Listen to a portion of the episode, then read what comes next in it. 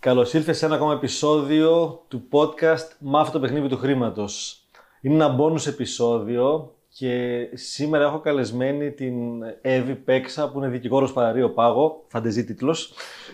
Μ' αρέσει αυτό το... τα, τα δικηγορίστηκα. Καλώς ήλθες στο podcast «Μάθε το παιχνίδι του χρήματος». Ζούμε σε έναν κόσμο όπου το χρήμα παίζει κυρίαρχο ρόλο. Αλλά κανείς δεν μας έχει εξηγήσει τους κανόνες του παιχνιδιού, καθώς η οικονομική παιδεία δεν διδάσκεται στα σχολεία. Γιατί το χρήμα είναι παιχνίδι? Είναι σκοπός ή μέσο? Είναι το χρήμα το πιο σημαντικό πράγμα στη ζωή? Αυτό είναι το σωστό μέρος για σένα που θέλεις να μάθεις πώς να διαχειρίζεσαι σωστά τα χρήματά σου, πώς να αποκτήσεις παθητικά εισοδήματα και πώς να αρχίσεις να χτίζεις όλες τις σωστές συνήθειες που θα σε βοηθήσουν να πετύχεις όλα όσα ονειρεύεσαι. Γιατί το παιχνίδι του χρήματος είναι τελικά το παιχνίδι της ζωής.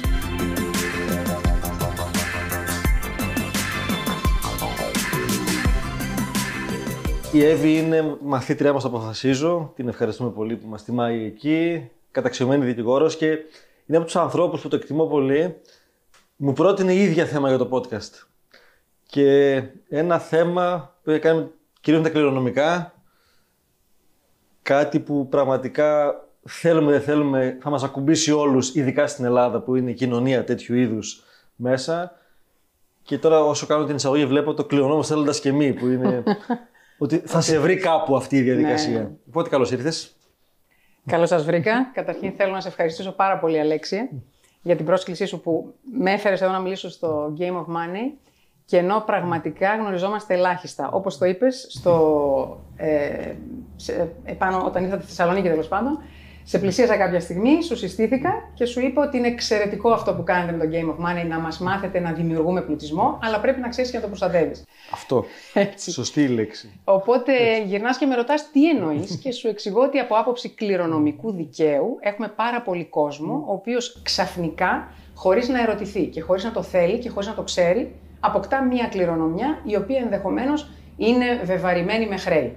Okay. Και δημιουργείται ένα, έχει δημιουργηθεί μάλλον στην ελληνική κοινωνία ένα τεράστιο πρόβλημα και πραγματικά ο κόσμος είναι πάρα πολύ θυμωμένος. Και χαίρομαι αλήθεια που είμαι εδώ, γιατί θέλω με απλά λόγια και όχι με την ξύλινη γλώσσα που λες και εσύ, γιατί πολλοί φίλοι μου το λένε, συνάδελφοι, πελάτες, τι ξύλινη γλώσσα έχετε εσείς οι δικηγόροι, δεν σας καταλαβαίνουμε τι μας λέτε ώρες ώρες. Ισχύει σε γενικές γραμμές αυτό, στην πλειοψηφία. Ναι. Λοιπόν, με απλά λόγια να καταλάβουμε το σκεπτικό του νομοθέτη, που κατά την άποψή μου είναι εξαιρετικό, υπέροχο, αγαπημένο. Okay. Ωραία. Ας ξεκινήσουμε. Πρι, πριν ναι. μπούμε, θες να πεις δύο λόγια για σένα. Έτσι, ένα γρήγορο. Ένα γρήγορο, ναι, οκ. Okay. Είμαι εδώ και τριάντα πέντε χρόνια δικηγόρος. ε, η έδρα μου είναι στη Θεσσαλονίκη. Είμαι δικηγόρος παραρρίου πάγου. Καλός άνθρωπος. Κυρίως. Καλά παιδιά. Λοιπόν, ε, αγαπάω τη δουλειά μου. Ίσως ε, είχα ένα άναυσμα από μικρή ηλικία. Είναι άλλη στιγμή, σας το πω, και ξεκίνησα και το αγαπάω πραγματικά. Εισπράττω πολύ ε, και αγάπη και πόνο, βέβαια, δεν το συζητώ. Αλλά. Προσπαθήσα να μάθεις να το διαχειριστείς κιόλας. Οι ειδικότητες σου? Οι ειδικότητες μου εξειδικεύομαι στο κληρονομικό δίκαιο, στο οικογενειακό, το δύσκολο οικογενειακό, mm-hmm. γιατί υπάρχει και το πιο ήρεμο και βατό, και στα ακίνητα. Τέλεια. Λοιπόν, και απλά είχα και μία εξαιρετική εμπειρία να συμμετέχω επί δέκα χρόνια στην Εταιρεία Προστασίας Ανηλίκων Θεσσαλονίκης. Είναι ένας φορέας okay. του Υπουργείου Δικαιοσύνης που ασχολείται με ανήλικο δράστη και θύμα. Και πραγματικά έκανα κάποια πολύ ωραία πράγματα εκεί μέσα. Και με βοήθησε και το αποφασίζω, ειλικρινά, να εκτιμήσω ακόμη περισσότερο αυτά τα οποία έκανα. Και σαν εμπειρία, αλλά κυρίως, ας πούμε, πολύ ε, επιγραμματικά θα σου αναφέρω ότι πέρασαν από τα χέρια μου επτακόσια παιδιά λυκείων, γιατί η έννοια μου ήταν να αφυπνίσω τον ε, ε, μέσο ανήλικο, ο οποίος δεν έχει προσλαμβάνουσες παραστάσεις από αδικήματα, προβλήματα κτλ. Όπως εγώ καθόμουν και έλεγα στα παιδιά μου και στους φίλους τους, ας πούμε, την ώρα που ψήναμε, τρώγαμε κτλ. Πετούσα κάποιες πληροφορίες για να μπαίνουν ε, μέσα στο μυαλό. Πώς κάτι μπορεί να κάνω για πλάκα, μπορεί να με φέρει. Έτσι, ακριβώς. Αυτό που λέγαμε στον νόμο. Έτσι, ναι, ναι, ναι ακριβώς. Και είχα κάνει ένα ραντεβού, όχι με εισαγγελέα ανηλίκων, τάχωνα τα παιδιά μέσα σε μία αίθουσα και παρακολουθούσαν κτλ. Τους εξηγούσα. Μία εξαιρετική, ας πούμε, εμπειρία και πραγματικά ε, μία αξία που βγήκε προς τα έξω σαν Εταιρεία Προστασίας Ανηλίκων ε, κορυφαία. Ναι, ναι, ήταν καλή, πολύ εξαιρετική εμπειρία. Λοιπόν, και είναι τιμητική και άμυστη η θέση. Διοικείται από Διοικητικό Συμβούλιο συγκεκριμένων ανθρώπων με συγκεκριμένες ειδικότητες και προεδρεύει πάντα εισαγγελέας ε, ε, ανηλίκων. Λοιπόν, ε, αυτό είναι το κομμάτι μου. Λοιπόν, τώρα όσον αφορά το κληρονομικό δίκαιο και το σκεπτικό του νομοθέτη, πραγματικά είναι πολύ ωραίο. Ε, δεν αφήνει ποτέ καμία κληρονομιά ορφανή. Δεν θα αιωρείται η κληρονομιά μου. Και ακούγεται λίγο μακάβριο το όλο θέμα, αλλά θα το προσωποποιήσω αναφερόμενοι σε μένα. Ε, εννοείς ότι πάντα κάπου θα καταλήξει. Κάπου. Αυτό. Δεν υπάρχει περίπτωση. Ναι, ναι. Λοιπόν, τι συμβαίνει, πώς αποκτώ καταρχήν μια κληρονομιά. Δύο τρόποι. Είτε με διαθήκη, κάθισε η Εύη εν ζωή, έγραψε τη διαθήκη της και είπε ότι τα περιουσιακά μου στοιχεία θα τα δώσω στα συγκεκριμένα άτομα. Τελειώσαμε. Ό,τι λέει η διαθήκη. Επειδή θα, θα σε πάμε ερωτήσεις. Ναι, βεβαίως. Τη σκέφτομαι και τη σκέφτονται και άνθρωποι. Uh-huh. Γιατί δεν ξέρω. Διαθήκη, πού γίνεται για να γίνει σωστά, ποιος την έχει. Α, ένα αγαπημένο θέμα. Αυτό είναι άλλο podcast. Ναι. Λοιπόν, υπάρχει ιδιόγραφη διαθήκη. Ναι. Ωραία. Που Τι μπορεί να σε σιτάρει, ας πούμε. Έτσι. Και με το γραφικό χαρακτήρα κατοχυρώνει. Oh yes, και που μπορεί να δημιουργηθεί θέμα.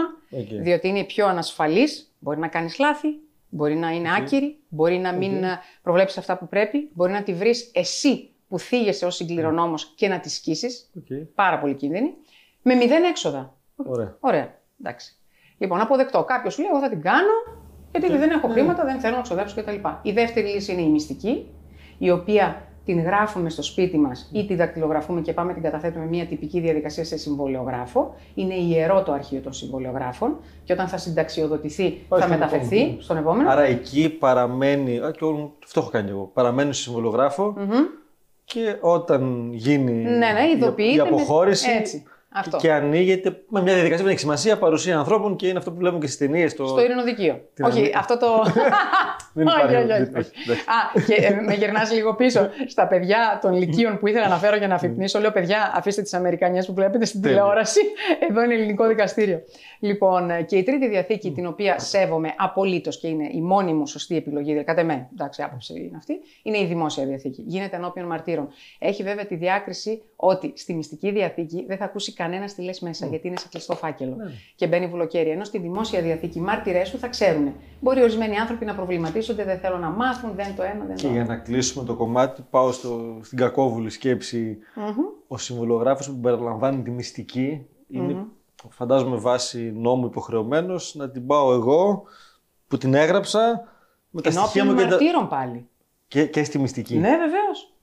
Και γίνεται Λέρα. πράξη κατάθεσης. Έχεις δίκιο, έτσι το κάναμε. Ναι, ναι. ναι γιατί αλλιώς θα μπορούσα να πας εσύ να καταθέσεις για μένα, Φυσικά. να τα βρεις με συμβολιογράφο και να. Okay, Φυσικά. Τέλειο. Και θα σταστρώσω μια χαρά εγώ. Ωραία. Μην στεναχωριέσαι. Οκ. Έτσι. Και, και αυτό που. Μια πάλι μικρή παρένθεση, το λέω και σε σεμινάρια πολλές φορές. Και εγώ με το που έγινα πατέρας, το πρώτο πράγμα που έκανα ήταν αυτό. Να μου πεις, ήσουν τριάντα πέντε χρόνων, δεν έχει σημασία. Αυτά που έχω μέχρι τώρα. Φεύγεις. Έχω χτύπα ξύλο αυτό που πρέπει. Πέφτει αεροπλάνο μέσα. Γιατί. Να ψάχνονται τα παιδιά μου και η γυναίκα μου ή οποιοδήποτε εκεί. Τι ακριβώς έχω και τι δεν έχω. Αυτό. Άρα είναι και θέμα να είσαι εσύ καλά με τον εαυτό σου. Και ήταν το θέμα που είχα θέσει στην, στις ηγεσίες που κάναμε. Και όταν μετά όταν βρέθηκα με τα παιδιά κάτω στην Αθήνα μου λέει δημιούργησες θέμα γιατί προβληματίστηκε πολλοί κόσμος. Και λέω ήταν πολύ σωστό αυτό που είπε ο Αλέξης. Και εγώ στα τριάντα μέτρα μου το έκανα. Υπάρχει ένα φοβικό σύνδρομο, ρε, να κάνω διαθήκη. Μπορεί να πεθ... Μην το προκαλέσω. Πέθανα. Τι να, προ... να προκαλέσω το θάνατο. Σήμερα είμαι εξήντα. Δεν πέθανα, ρε παιδιά. Είμαι τόσα χρόνια. Όλα καλά. Θα ζήσουμε άλλα εξήντα. Είναι άλλο το.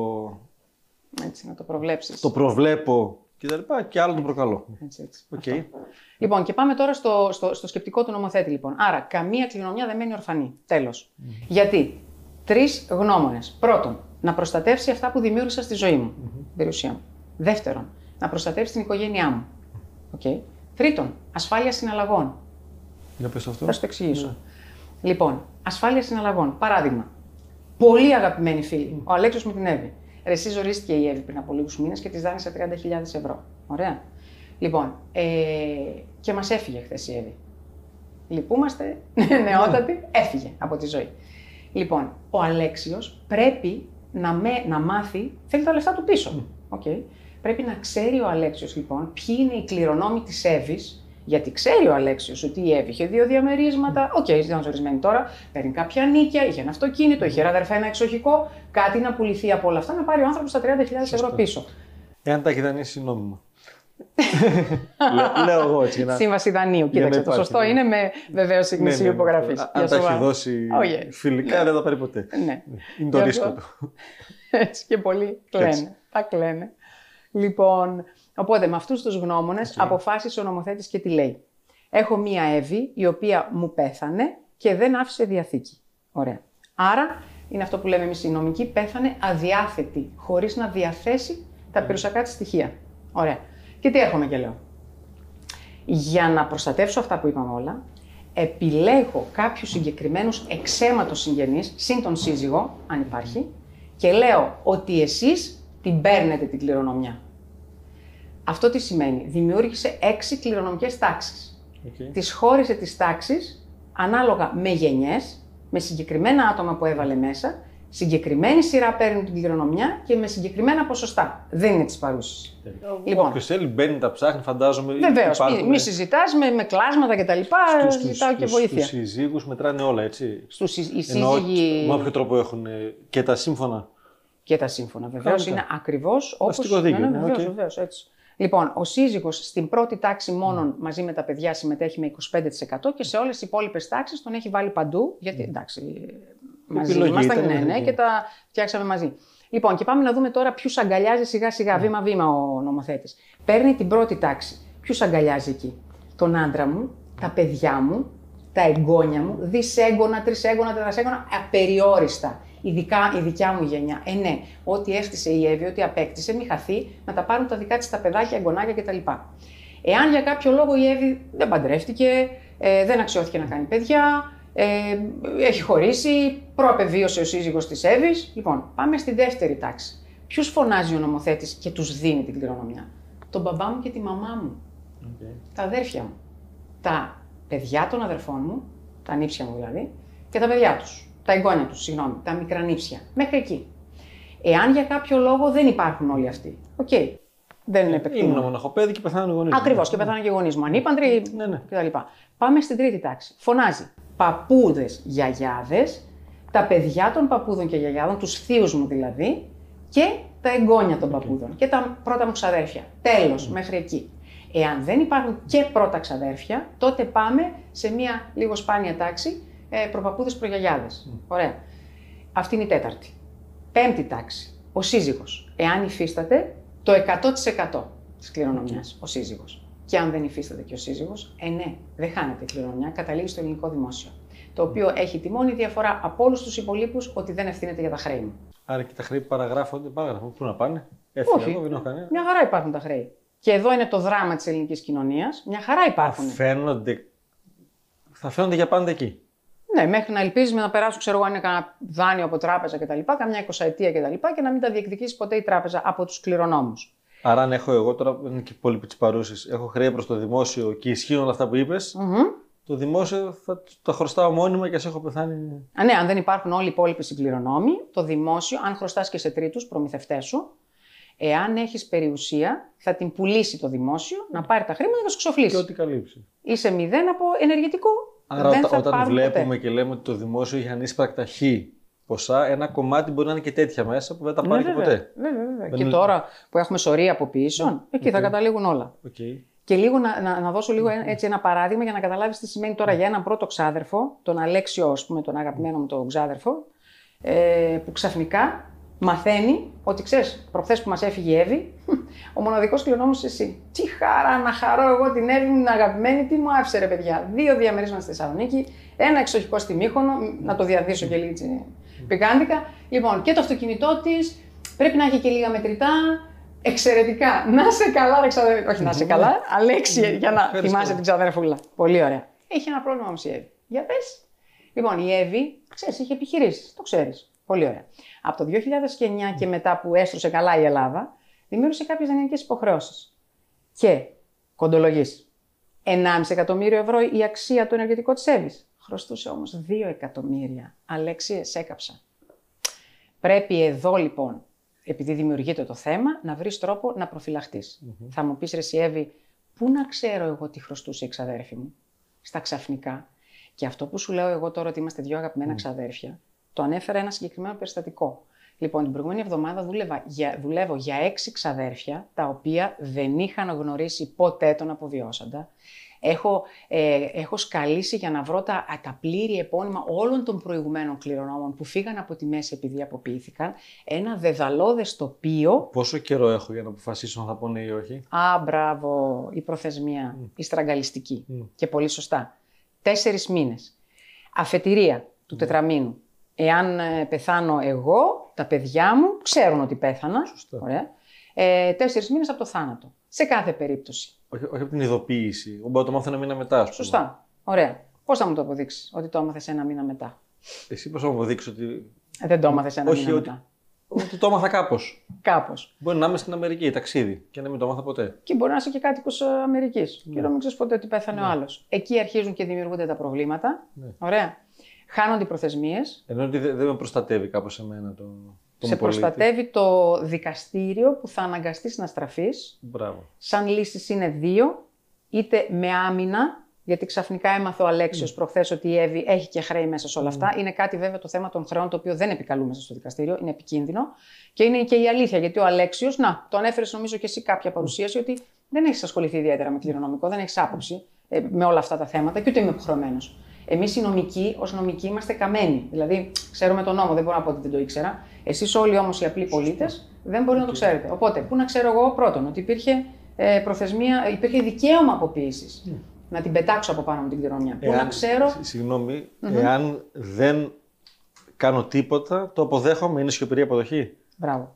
Mm. Αυτό ήταν το, το, το, το okay. έξυπνο, ας πούμε, του νομοθέτη. Επειδή δεν θέλει να μείνει ορφανή η κληρονομιά, την παίρνεις ούτως ή άλλως. Mm-hmm. Και χωρίς να κάνεις τίποτα. Εάν δεν αποδεχθείς δηλαδή την κληρονομιά του παππού σου, ακόμη και τα τρισέγγονά σου στο μέλλον μπορούν να την αποδεχθούν. Και, και πρακτικά τι, το μεταβιβάζει πάνω μου χωρίς το ξέρω? Το παίρνεις. Όχι, πρακτικά δεν θα φανεί, γιατί δεν θα πας σε ένα συμβολογράφο να κάνεις αποδοχή κληρονομιάς στο χωράφι, ας πούμε. Ναι, okay. αυτό, άρα δεν θα έχει περάσει. Δεν θα έχεις την επιμέλεια. Mm. Θα υπάρχει όμως, θα είναι δικό σου, έστω.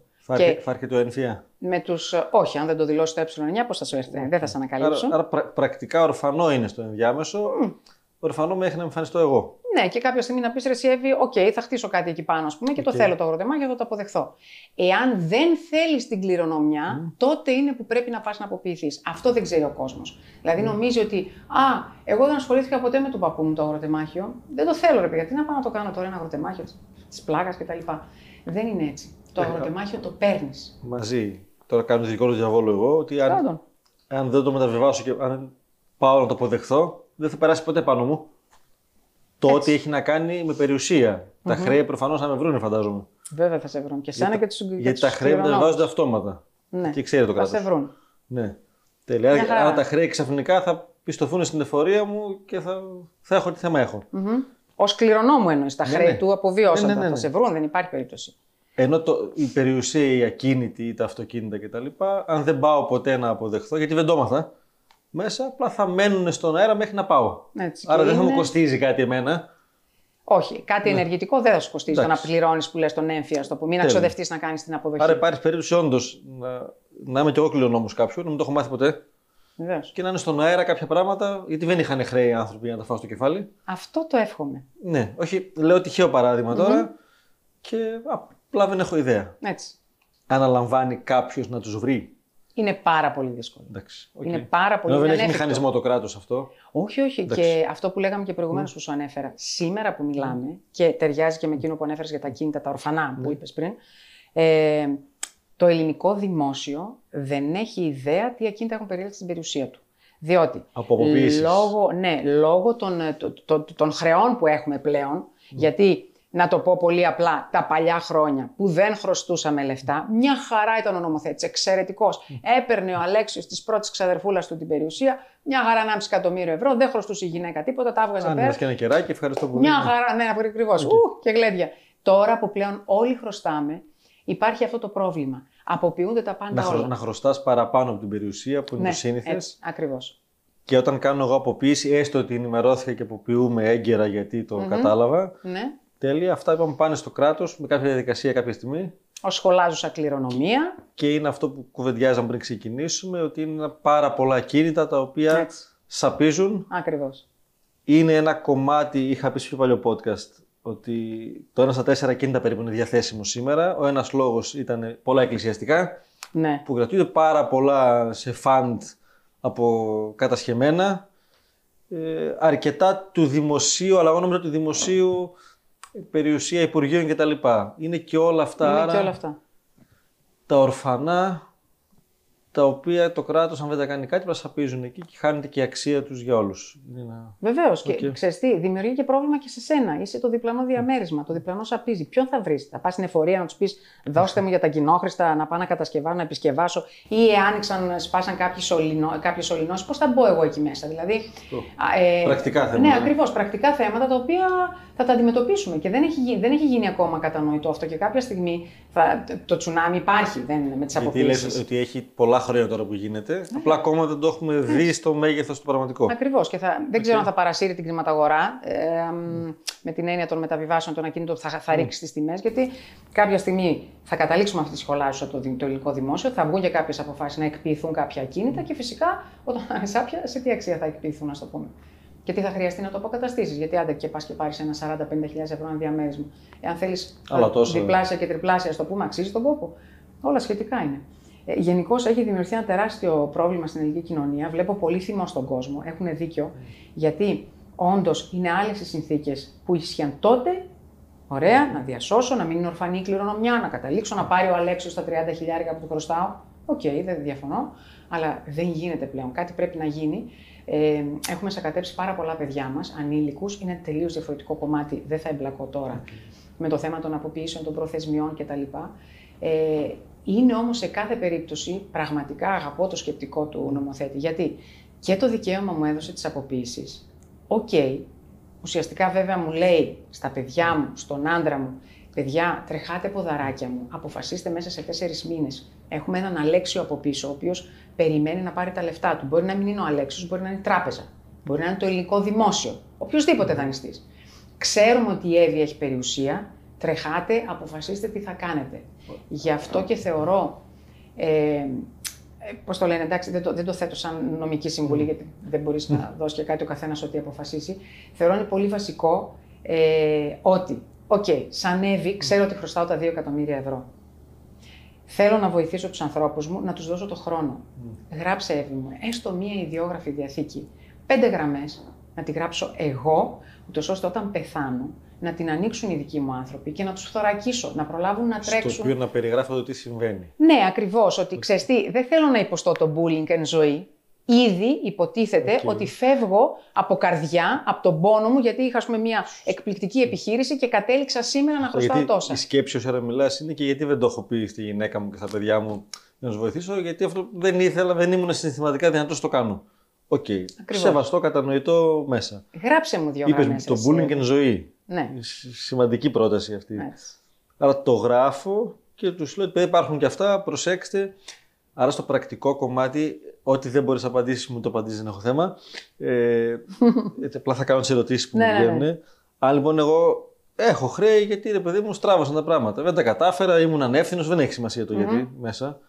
Σοβαρά. Και καλά, αν δεν έχω καθόλου περιουσία, λέω στους δικούς μου αποποιηθείτε. Μπορούν να αποποιηθούν να έχω μόνο χρέη, μπορούνε. Φυσικά, κατ' εξοχήν. Μπορούνε. Αν έχω χι... Όχι ότι είναι καλή επιλογή, θα σου εξηγήσω. Ναι, αν έχω χι περιουσία και χρέη. Να τους ενημερώσω αν αξίζει τον κόπο να κάνετε κάτι ή όχι. Δηλαδή, μπορεί προ... η καλύτερη λύση να είναι αποποίηση και ας χάσουμε. Γιατί πάρα πολλοί τι πάνε να κάνουν, για να σώσουμε το σπίτι που μεγαλώσαμε και είμαι συναισθηματικά δεμένη. Παίρνω για ένα εκατομμύριο χρέος παρέα. Mm-hmm. Τέλος πάντων. Είναι... Η κάθε yeah. υπόθεση έχει την προσωπικότητά της. Ναι, ναι, φυσικά, φυσικά, φυσικά. Άρα, επειδή ο σκοπός εδώ είναι και πραγματικά σας ευχαριστώ για την κουβέντα, είναι πολύ έξω από ό,τι έχουμε κάνει, αλλά είναι η πραγματική ζωή. Θα, θα το βιώσουμε σχεδόν όλοι με κάποιο τρόπο. Είμαι βέβαια. Αν δεν το έχουν βιώσει οι ίδιοι άνθρωποι, και να προστατευτούμε όσο μπορούμε.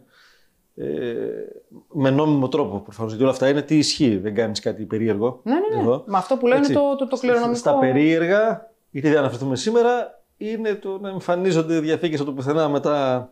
Κάπου κάπως και να έχουμε τα show τέλος πάντων. Ναι, αυτά ναι, δεν θέλω. Ναι, ναι. Όχι, είναι κάτι που το οποίο δεν είναι νόμιμο, δεν είναι κάτι που θα κοβεντιάσουμε εδώ. Κατακριτέο απόλυτα. Ναι, ναι, ναι, εντάξει. Ναι. Ο καθένας παίρνει την ευθύνη του εκεί. Μιλάμε τώρα τι ισχύει ναι, αν ναι. δεν υπάρχει και να φαπούμε και σε λίγο και τι είναι ευέλτιστο να κάνω εφόσον θέλω να αφήσω και κάτι συνειδητά ή να προειδοποιήσω. Okay. Άρα στην αποποίηση, αν έφυγε ο άνθρωπος και είχε χρέη, γιατί τον πετύχαμε εκεί πάνω. Ωραία. Και δεν έχει περιουσία, έχει κάτι λίγο τέλος πάντων. Έχουμε δικαίωμα να αποποιηθούμε όλοι. Βεβαίως. Και αν αποποιηθούμε, αν αποποιηθούμε, ανοίγει ο κύκλος. Ή... Αν ανοίγει, λέει. Γι' αυτό σου είπα προηγουμένως ότι ίσως εφόσον έχεις και ειδικά μόνον χρέη, ναι, υπάρχει μια πολύ καλύτερη επιλογή. Mm. Ε, το πρώτο τετράμινο που σου δίνω για να αποποιηθείς ως νομοθέτης, είσαι προσωρινός κληρονόμος. Okay, δεν την έχεις πάρει την κληρονομιά ακόμα. Άρα, οπότε και, και αυτό πηγαίνει. Σου δίνω το χρόνο σου να σκεφτείς. Στην πρώτη τάξη πηγαίνει αυτό που είπαμε. Παντού, σε όλες τις τάξεις. Όλοι ταυτόχρονα ενημερώνονται. Όχι. Όχι, αυτό λέω. Όχι. Απλά ο καθένας μας έχει το δικό του τετράμινο. Το, Οι τάξεις αυτές έχουν στεγανά μεταξύ τους. Mm. Αν δεν εξαντληθούν οι κληρονόμοι της πρώτης τάξης, το... δεν πηδάω στη τέλεια. Δεύτερη. Οπότε, άλλο τετράμινο έχεις εσύ ως, ξέρω εγώ, Βέως. κληρονόμος του παππού σου. Λοιπόν, και άλλο τετράμινο έχει το δικό σου το παιδί, άλλο τετράμινο το δικό σου το εγγόνι, ε, πάει κλιμακωτά. Και, okay. και όταν εξαντλήσω και τα δισέγγωνα, τρισέγγωνα, ό,τι έχω μέσα. Αυτό μπορεί να πάρει δεκαετίες. Καλά, δεκαετίες, δεκαετίες όχι, κάποια χρόνια. Ναι, χρόνια, κάποια χρόνια. Okay. Λοιπόν, ε, και γιατί λέω είναι σοφό το σκεπτικό του νομοθέτη. Τι έρχεται και μου λέει τώρα. Ωραία. Για τους τε... Ας μιλήσουμε για τέσσερις μήνες, mm. να το πω και αυτό έτσι για το τυπικό. Σε περίπτωση που αυτός που πεθάνει είναι κάτοικος εξωτερικού όσο όταν πέθανε ή ο κληρονόμος είναι κάτοικος εξωτερικού, για αυτούς τους ανθρώπους υπάρχει ειδική πρόβλεψη, είναι ένα έτος. Άστο αυτό. Πάμε λοιπόν στο τετράμινο. Ωραία. Είσαι προσωρινός. Mm-hmm. Εάν αποφασίσεις να την πάρεις την κληρονομιά, εάν χάσεις την προθεσμία mm-hmm. για τον οποιοδήποτε λόγο, καθίστασε οριστικός. Και τι σημαίνει το οριστικός κληρονόμος? Ενώνονται οι δύο περιουσίες σε μία. Η δική σου περιουσία με του αποβιώσαντα. Οπότε, με τα δικά σου χρήματα, αν δεν φτάσει το ενεργητικό μου, θα κληθείς να πληρώσεις τα χρέη μου. Mm. Οπότε, τι κάνουμε τώρα σε αυτή την περίπτωση? Οκ, okay, θα αποποιηθούμε. Κάποιος πελάτης μου είχε πει, πω, κυρία Πέξα, σαν κολλητική ασθένεια, λέει, είναι η κληρονομιά. Λέω, έχεις απόλυτο δίκιο. Κατρακυλάει στους υπόλοιπους. Γιατί? Είπαμε, τα παλιά χρόνια ήταν πάρα πολύ ωραία. Μέχρι και ο πρώτος ξάδερφός μου θα έπαιρνε το σπίτι μου, γιατί να χαθεί. Mm. Λοιπόν, τώρα πηγαίνει σε διάφορους ανθρώπους. Έχω δουλέψει απογραφή κληρονομιάς, μπαίνω στο επόμενο κομμάτι, λοιπόν, όπου θωρακίστηκαν σαράντα πέντε επόμενοι κληρονόμοι. Και τι εννοώ, ε, σε ένα δικόγραφο τέλος πάντων που υπάρχει με εμπλοκή δεκαοκτώ ατόμων, τι είναι κορυφαίο, ένα δικαίωμα άλλο που μας έδωσε ο κληρονόμος και πραγματικά δεν το βλέπω να κυκλοφορεί και πολύ, είναι το να αποδεχθώ την κληρονομιά με το ωφέλιμα της απογραφής. Δεν την αποποιούμε, δεν την πετάει ο Αλέξιος για να την πάρουν τα κορίτσια mm. του και μετά τα εγγόνια του, την αποδέχεται με το ωφέλιμα της απογραφής. Δηλαδή. Ωραία. Άλλο κομμάτι. Απογραφή. Όπως πάει το μυαλό σου. Σαν ένα μαγαζί, πως απογράφει κτλ. Με ειδική ε, ε, διαδικασία, τυπική, που την ε, ακολουθούμε με ευλάβεια, ε, για να μην μας ε, χάσουμε κάποιο δικαίωμα. Λοιπόν, βγαίνει απόφαση δικαστηρίου. Ορίζεται συμβολεογράφος. Ιερό το αρχείο του συμβολιογράφου, δεν θα χαθεί ποτέ. Mm-hmm. Πραγματογνώμονες. Συνήθως βάζουμε ένα λογιστή και έναν εκτιμητή ακινήτων, αν έχει ακίνητα και okay. θέλει. Καταγράφουν σε έκθεση ποιο είναι το ενεργητικό της Εύης, τάδε, τάδε, τάδε, ενάμιση εκατομμύριο ευρώ. Ποιο είναι το παθητικό της Εύης, δύο εκατομμύρια ευρώ. Δημόσια, πώς πάμε και αγοράζουμε το συμβόλαιο, mm-hmm. απογραφή, έκθεση απογραφής κληρονομιάς από συμβολιογράφο. Καλούμε και την εφορία της έδρας συμβολιογράφου, μια κρυστάλλινη διαδικασία, okay. σε ένα δικαστήριο που είναι το αρμόδιο ειρηνοδικείο, και όταν ο Αλέξιος θα πάει να χτυπήσει και να ζητήσει αίτημα για αυτήν εδώ τη θανούσα, την κυρία Πέξα, ε, σας παρακαλώ, έχει γίνει τέτοια διαδικασία? Βεβαίως. Ναι. Πού? Συμβολιογράφος τάδε, Θεσσαλονίκης, οπουδήποτε. Λοιπόν, πάμε να δούμε λοιπόν τι έχει η Εύη σαν περιουσιακά στοιχεία και να ξεκλειδώσει όλο αυτό το κομμάτι και να μπορέσουν να εκποιηθούν κάποια κομμάτια κτλ. Θα εποπτεύει βέβαια τον κληρονόμο. Γιατί? Ο κληρονόμος μου πρέπει να καταλάβει ότι όταν κάνω την απογραφή της κληρονομιάς, κλειδώνω μέσα σε αυτό το δωμάτιο τώρα που είμαστε όλα τα περιουσιακά μου στοιχεία, τα προστατεύω, τα φροντίζω, ούτως ώστε όταν θα έρθει εκείνη η ώρα, με τον οποιοδήποτε τρόπο, δεν θα πλατιάσω mm. από αυτού, να πουληθούν, να είναι σε καλή κατάσταση, να συγκεντρώσω τα χρήματα, μόνον με άδεια δικαστηρίου πώληση, πάντα ελεγχόμενη, και να φωνάξω τους δανειστές, ελάτε εδώ παιδιά, τι σας χρωστάω, να μοιράσουμε αυτά που χρωστάω. Ωραία, σε αυτό δύο σκέψεις, παρατηρήσεις. Ένα, ότι αυτή είναι μια φωτογραφία της στιγμής. Δηλαδή, τη στιγμή που το κάνουμε, πόσο κοστίζουν, αξίζουν. Του χρόνου μπορεί να είναι δύο φορές πάνω. Άρα είναι φωτογραφία εκείνης της ημέρας. Δεν γίνεται αλλιώς. Η απογραφή, ναι, τότε. Προφανώς. Δύο, Εγώ που τα κληρονομώ και το παθητικό είναι μεγαλύτερο. Αχα. Έτσι. Αν αποποιηθώ. Όχι, όχι. Εάν αποδεχθείς με το ωφέλιμα της απογραφής, ποιο είναι το κόλπο, ναι. το, το κορυφαίο ναι, σκεπτικό. Το κορυφαίο. Δύο διαφορετικές τσέπες. Δεν ενώνεται ποτέ η τσέπη δική σου με τη δική μου. Δεν θα κληθείς ποτέ εσύ να πληρώσεις τα δικά μου χρέη. ενάμιση εκατομμύριο ευρώ το ενεργητικό της Εύης. Παιδιά, πουλήστε τα, πάρτε τα, πουλήστε τα και παραπάνω. Α, Περισσεύουν άλλα μισό εκατομμύριο χρέος. Εγώ σαν Αλέξης δεν θα δώσω ποτέ φράγκο. Αυτό το χρέος μένει στο όνομα του θανόντος, υπερπίστεως για πάντα. Ακριβώς. Και τη διαδικασία της εκποίησης την έχει το κράτος πλέον. Όχι, όχι, όχι, όχι. Εγώ. Εγώ. Εγώ ως κληρονόμος. Εγώ, εγώ, γιατί, εγώ γιατί να ασχοληθώ με αυτό, ψήμου που δεν έχω να κερδίσω κάτι με το έτοιμά μου. Εξαρτάται, είπαμε, κάθε υπόθεση έχει την προσωπικότητά της. Καρφώνω τα δύο εκατομμύρια. Σου αφήνω και τα ακίνητα να τα κοιτάνε εκεί. Δεν... Όχι, θα τιμωρηθείς. Γιατί αν δεν το διαχειριστείς σωστά, γι' αυτό ναι. που σου είπα, ναι. ελέγχεσαι από τους δανειστές. Μπορεί μάλλον... να σου ζητήσω λογοδοσία. Μπορεί να σου ζητήσω Τι... αποζημίωση γιατί δεν έπαιρνες τα ενίκια ή τα έπαιρνες και μου τα έτρωγες τα ενίκια. Αυτό είναι αν έχει έσοδο. Αλλά λέω, αν εγώ κληρονόμησα χοντρά τα νούμερα, δύο ακίνητα που κάνουν ένα εκατομμύριο, mm-hmm. δύο χρωστούσε αυτός που έφυγε. Ωραία. Τέλεια. Πρέπει να αποδείξω ότι ασχολούμαι για να τα πουλήσω, ας πούμε, όταν έφτασε με σίτι. Όχι, δεν είναι υποχρεωτικό. Όχι, δεν είναι υποχρεωτικό. Αυτό... Μπορεί να το είσαι κλειδωμένο. Αυτό, άρα, εκεί... Αλλά εγώ, σαν δανειστή, θα σε κυνηγήσω. Θα τα βγάλω εγώ σε διαδικασία για να πουληθούν. Δεν μπορεί να κάθονται. Αυτό, αυτό λέω. Άρα, εγώ μπορώ να το κάνω αυτό για να μην πάει στα παιδιά μου και στα εγγόνια μου. Mm-hmm. Τον μπλόκαρα. Αυτό. Τους προστάτευσα. Δεν mm-hmm. ασχολήθηκα και ποτέ. Okay. Τελεία. Αν έχω ενίκια που μπαίνουν, πάρτε τα. Δεν έχω θέμα, αλλά δεν θα ασχοληθώ και να σας τα πουλήσω για να πάρετε τα χρέη σας. Σωστά. Και κάνετε αναγκαστική εκποίηση, δεν έχω θέμα. Ναι, ναι, ναι. Άρα τελικά θα ασχοληθεί, αν θέλει, το κράτος για να πάρει τα χρήματά του. Ή ο κράτος ή το κράτος ή οι δανειστές. Ακριβώς. Α, εκεί θα μπορούσε να χρησιμοποιήσω εγώ τα δύο εκατομμύρια σαν προμηθευτή μου και να πει αυτός ότι μπορεί αυτός να μπει κάπως. Ναι, ναι, ναι, θα μπορεί να ζητήσει αυτός. Ή να πάρει πάνω από τα κίνητα και να τα κάνει ό,τι θέλουμε. Ακριβώς. Οτιδήποτε, okay. να μεταβιβαστούν οτιδήποτε. Ε, και αν είναι ένας αυτός και γιατί είναι πολλοί να τα βρουν. Ναι. Είναι εξαιρετικό, ναι. Έπιασες το σημείο κλειδί. Ξέρεις τι σημαίνει. Να θωρακίσεις όλους τους επόμενους κληρονόμους σου. Αποδέχεσαι με το ωφέλιμα της απογραφής. Έρχονται άνθρωποι στο γραφείο που κλαίνε και μου λένε ντρεπόμαστε πώς να σηκώσουμε το τηλέφωνο. Να πάρω τηλέφωνο σε δώδεκα ξαδέρφια μου, θιούς μου. Πώς το λένε. Ναι, και να αρχίσω να λέω, ξέρεις, έφυγε ο μπαμπάς και χρωστούσε τόσα χρήματα. Και πρέπει να πάτε, να το ψάξετε, παιδιά, να πάτε στο ειρηνοδικείο κτλ. Δίνουν πολλές φορές λάθος συμβουλές. Και τα...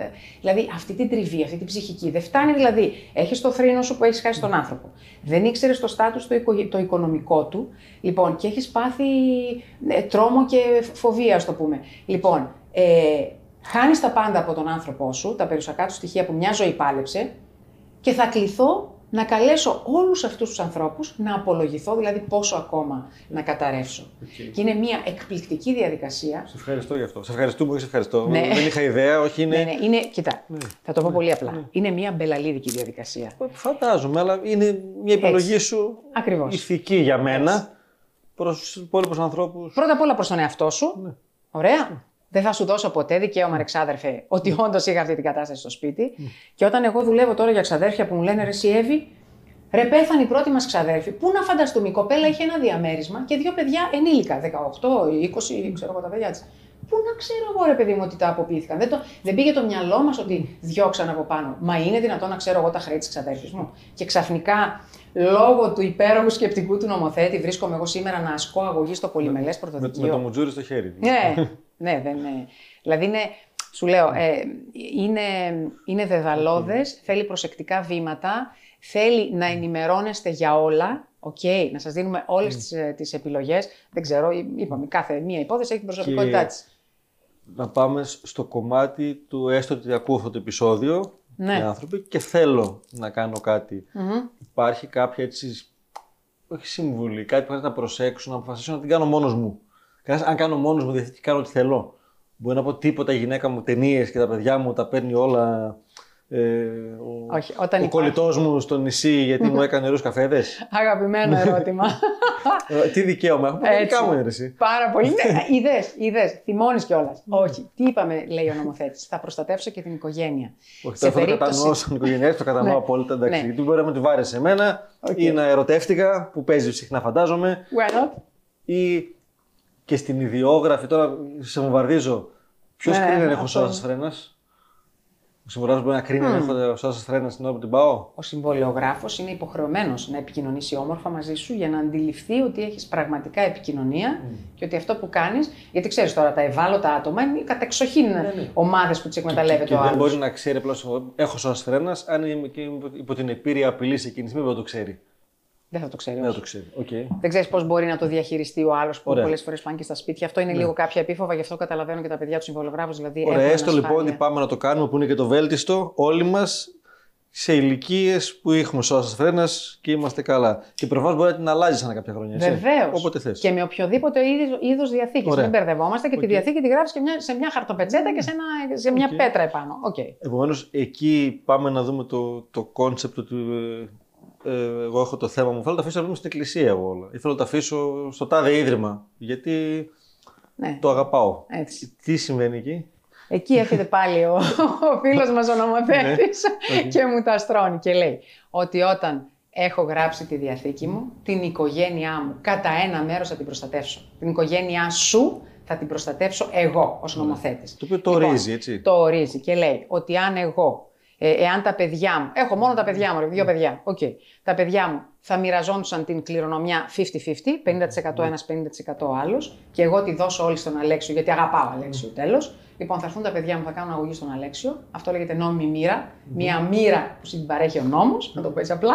Λοιπόν, και επειδή υπάρχει μια διαθήκη που η Εύη παραβιάζει τα δικαιώματα των παιδιών, της θέλουν προστασία, θα πάρουν τα μισά από αυτά που θα δικαιούνταν. Οπότε θα πάρουν το είκοσι πέντε τοις εκατό. Και το οποίο... έκαστος. Χοντρικά για να μην τον μπλέξουμε, ισχύει αν ήμασταν πέντε παιδιά ή γυναίκα και δύο παιδιά, πάνω το πενήντα τοις εκατό παίρνουμε και το πενήντα τοις εκατό πάει εκεί που θέλω εγώ. Μοιράζεται, όχι, όχι, μοιράζεται αναλόγως. Ε, οι, αυτοί που μπορούν να προσβάλλουν τη διαθήκη, δεν πάμε πολύ μακριά. Mm. Μ, όχι, πολύ κοντινή η οικογένεια.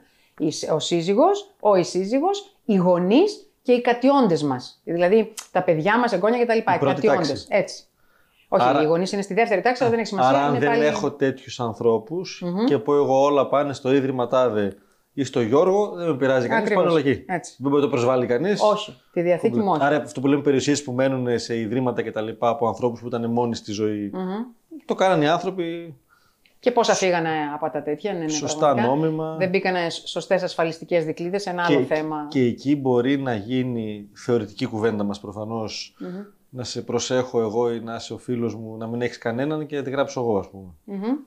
Με κάποιο τρόπο. Όχι να σε βάλω να τη γράψεις. Ή να σε βάλω να την γράψεις, ναι. ή να την εμφανίσω εγώ με ό,τι σημαίνει. Ναι, έχουμε και... ακούσει, γίνονται τέτοια. Εντάξει, ωραία. Δεν είναι.